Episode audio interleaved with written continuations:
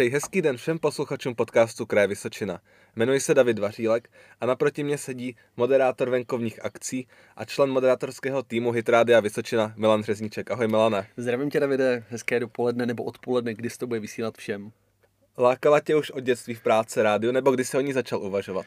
Prosím tě, lákalo mě to asi už od dětství a potom, když vlastně přišla první příležitost v roce 1995, jsem si všiml inzerátu, že začne vysílat rádio Vysočina, tak jsem se na ten konkurs přihlásil. Byl jsem na tom konkurzu dneska s odstupem času, když si vzpomenu na to, co jsem tam předvedl, tak se nedivím ani, že mě nepřijali.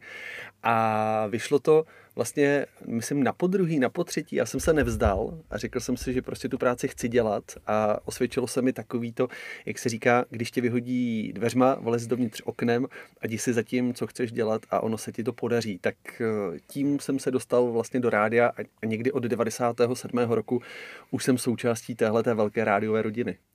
Nebál se, že tě ani na druhý pokus nevezmou? No, druhý pokus byl eh, taky moderátorský, třetí potom byl jsem se pokoušel do rádia dostat přes namlouvání reklam a ani tam to nedopadlo, ale pak jsem se v jednu chvíli ozval, říkal jsem si, budu to zkoušet a ozval jsem se a bylo mi řečeno, že by se nějaká spolupráce mohla rýsovat, že někdo z toho rádia odchází a budou někoho hledat. Tak si vzpomínám na to, jak jsem tenkrát byl na hlasových zkouškách a bylo to někdy v prosinci a přes celý Vánoce jsem čekal, jak to dopadne. Ani doma jsem to neřekl, byl jsem napnutý jak šandy, jestli to dopadne, nedopadne a moc jsem si přál, aby to dopadlo a po novém roce jsem se dozvěděl, že ta šance bude, že se můžu začít chodit zaučovat a stát se moderátorem, tak jsem z toho měl obrovskou radost. Proč rádio a ne třeba televize? No, já jsem teda s televizí koketoval taky kdysi. Byl jsem součástí regionální televize, která tady v hlavě vysílala. Dřív to byla televize Stella, potom skončilo tohleto vysílání a vysílalo se regionálně pro Novu a pro Primu, takže jsem nějakou dobu moderoval i regionální zprávy. Dokonce jsem se několikrát hlásil přes různé konkurzy do televize Jednou to dopadlo úplně nejdál, že jsem byl na konkurzu, kde jsem byl vybraný ještě s jednou dívkou do úplně nejužšího výběru na podobnou soutěž, jako bylo na české televizi Hip Hop Hop. Už jsme natáčeli tenkrát i pilotní díl a všechno to dopadlo, že se to bude natáčet, ale tenkrát nastaly nějaké problémy, stoply se veškeré nové projekty v české televizi a vlastně tenhle ten projekt se vůbec nezrealizoval.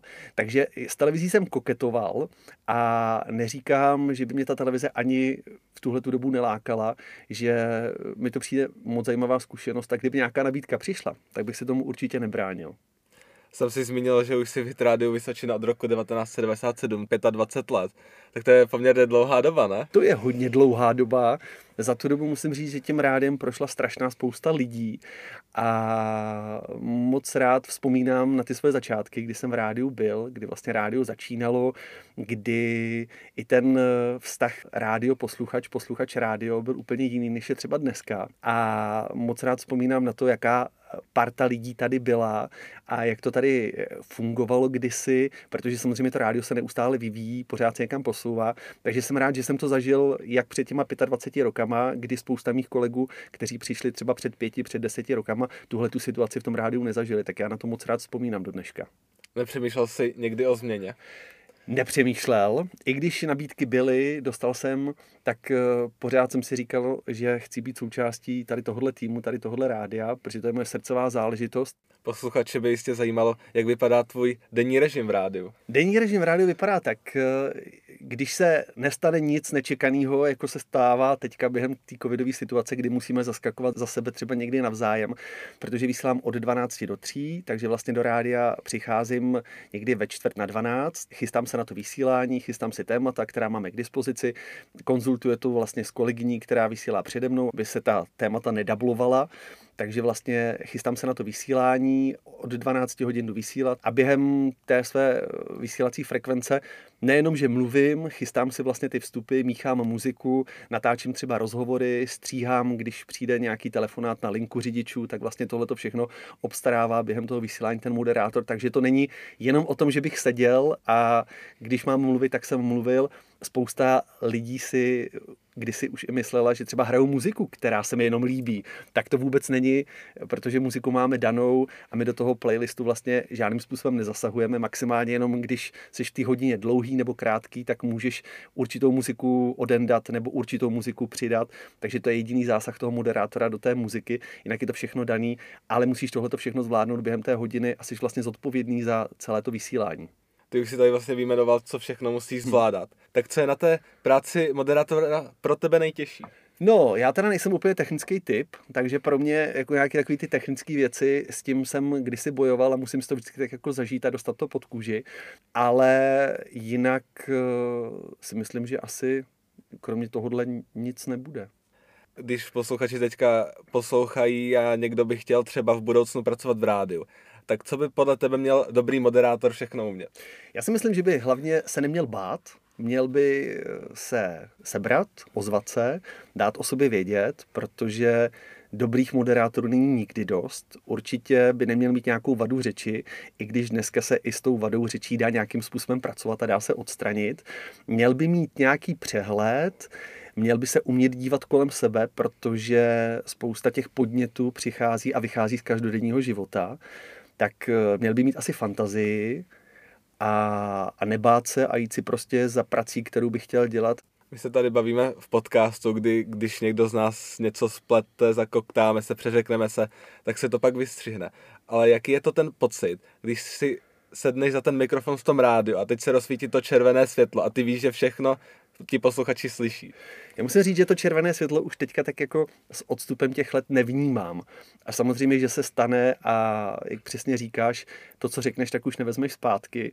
A kolikrát se mi stalo, že i když jsem měl napsanou nějakou kostru nebo vstup jsem měl připravený, že jsem se prostě do toho zamotal a v tu chvíli se prostě musíš z toho rychle vymotat a ty ten mozek jede na 200-300%, abys to správně dal dohromady tu větu a nezamotal se do toho. Někdy se do toho samozřejmě zamotáš a spoustu vstupů jsem končil tím, že jsem měl hlavu v rukou a říkal jsem si, co jsem to zase řekl, jak jsem se do toho zamotal. Tak i tohle to se stává a myslím si, že s tím letím má zkušenosti každý. A my spoustu takovýchhle různých přeřeků a nepovedených věcí, které se nám povedou, si třeba schováváme na Silvestra. Máme jakou speciální složku, do které to dáváme a pak to na Silvestra pouštíme a ukazujeme, že nejsme ty stroje, ale že jsme lidi z masa a kostí. Pořád se to bavíme o rádiu a ještě jsem se tě nezeptal, co tě na té práci nejvíc baví? Mě na té práci baví nejenom to chodit do toho rádia a vysílat každý den, ale mě, jak už si na začátku zmiňoval tohle rozhovoru, eh, mě baví eh, i ty venkovní akce. Takže vlastně dostaneš se na spoustu zajímavých míst, poznáš se se spoustou zajímavýma lidma. Vzpomínám naposledy, když jsem moderoval akci na letecké základě v náměstí nad Oslavou, tak jsem se proletěl vrtulníkem. Podíváš se prostě na takováhle místa, kam by se normálně nedostal, nepodíval. Takže to mě na té práci baví, láká a hlavně mě tam baví hnedka ta zpětná vazba, protože v rádiu tu zpětnou vazbu máš, když ti někdo napíše nebo když ti někdo zavolá a reaguje na to, ale na těch venkovních kulturních akcích to vidíš, jestli to ty lidi baví, jestli to není nuda a můžeš na to reagovat a můžeš improvizovat a to mě na tom baví. Když jsi teda teďka zmínil opět uh, ty venkovní akce, baví tě to víc než práce v rádiu? Já bych řekl, že to je tak půl na půl, že to nebude, že by mě to bavilo víc. V rádiu to má své kouzlo, já se snažím třeba, i když v tom rádiu jsem, tak aby to nebylo jenom o míchání písniček, o chystání nějakých vstupů, ale tím, že jsme regionální rádio, tak se snažím získávat různé regionální zajímavosti, které se na Vysočině dějí, schánět třeba kontakty na ty lidi, kteří jsou spojení s tou danou akcí nebo s tou danou událostí, zavolat jim, sehnat si na ně kontakt, natočit ten rozhovor, sestříhat si to a vlastně pustit to do vysílání a udělat třeba tomu nějakou propagaci, tu akci nebo toho člověka zviditelnit, tak i to mě na téhle práci baví a myslím si, že, že to je tak půl na půl, no, 50 na 50. Poměrně často moderuješ i akce pro kraj Vysočina, mm-hmm. jako například letní dovádění karneval rodinných pasů. Na jaké další akce bys posluchače pozval? No já bych moc rád pozval na nějaké akce, jenomže dneska je ta doba taková složitá a všelijaká, že já vlastně v tuhle chvíli nemám na co zvát, protože samozřejmě spousta karnevalů, různých plesů, které byly naplánované, tak se odložily nebo se zrušily. Takže myslím si, že nejenom já, ale všichni, kdo se pohybují v téhle té branži, tak se upínají k tomu, že až přijde jaro, počasí bude hezčí, takže se začneme snad konečně už vracet k tomu normálnímu životu a začne ten svět být normální a začnou opět zase venkovní akce, letní festivaly, tak eh, já bych byl moc rád, kdyby se to všechno vrátilo tam, kde to bylo před těmi dvěmi lety. Ty moderuješ i akce pro děti. Jak jsi se k tomu dostal a co tě na tom baví? Akce pro děti dělám už hodně dlouho. Teď vlastně posledních deset let eh, s kolegou Tomášem Kotlíkem máme takové vystoupení, kdy jezdíme po školkách a po prvních stupních základních škol po celé Vysočině i vlastně mimo Vysočinu. Máme takové dětské vystoupení, které každý rok měníme. Eh, teď letošní rok jezdíme s vystoupením, který se jmenuje Kouzelný kabaret, kdy vlastně děti učíme kouzlit a zapojíme do toho nejenom děti, ale i paní učitelky. A jak jsem se k tomu dostal, já kdysi, když jsem jezdíval na dovolenou do ciziny, tak se mi strašně v těch hotelích líbily ty animační programy, ty animátoři. A vždycky jsem si říkal, tahle ta práce, ta by mě bavila, to by mě strašně moc lákalo. A vlastně s odstupem času jsem si tuhle tu práci přivezl a předělal k obrazu svýmu a vlastně dělám si ji i v rámci právě těch venkovních akcí pro děti tady u nás v České republice kolik času ti zabere připravit takovou akci? Samozřejmě, že tím, jak eh, tu práci dělám nějakou dobu, tak eh, už člověk ví, co použít, co nepoužít, takže máš nějakou kostru, ale není to o tom, že bych na tu akci přijel a jel jsem jednu akci stejně jako druhou akci. Vždycky to vychází z toho, eh, jaké složení tam těch lidí je, těch dětí je, jak ty děti reagují, jestli jsou živější nebo jestli potřebují víc rozpohybovat. Takže mám vždycky eh, nějaký takový svůj scénář, ale ten v průběhu té akce měním podle toho, jak ty děti reagují a jaká je tam ta atmosféra.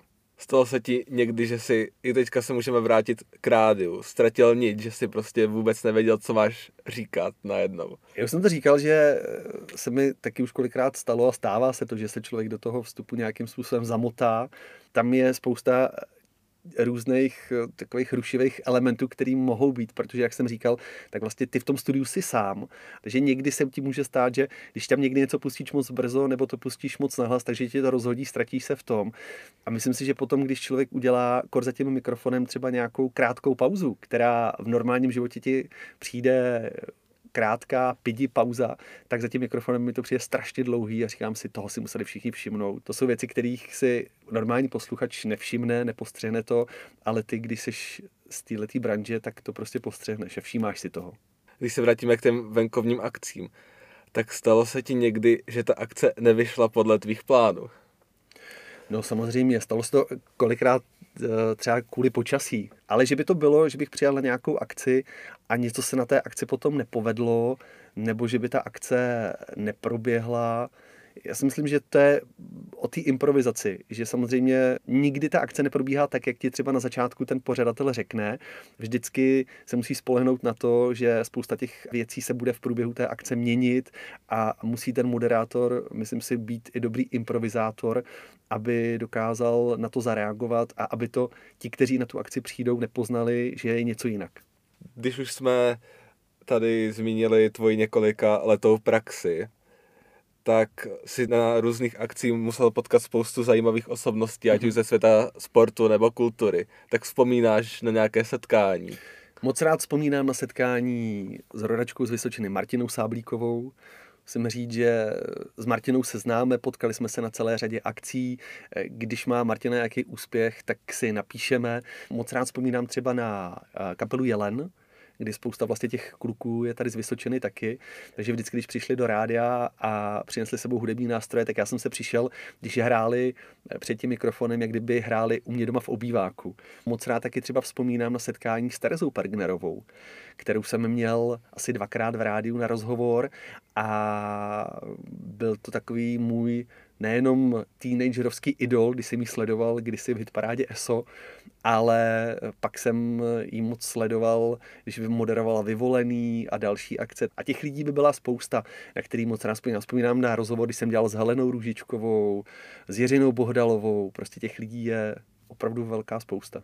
Máš nějakého vysněného hosta, kterého se ti ještě nepodařilo vyspovídat?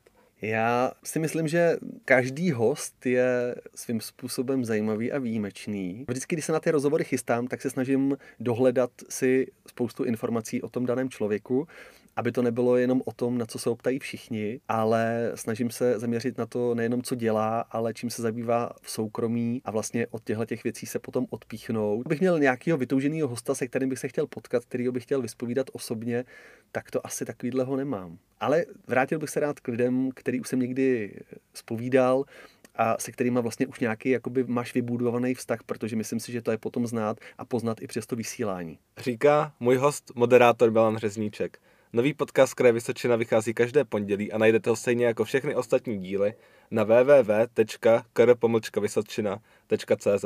Děkujeme, že nás posloucháte.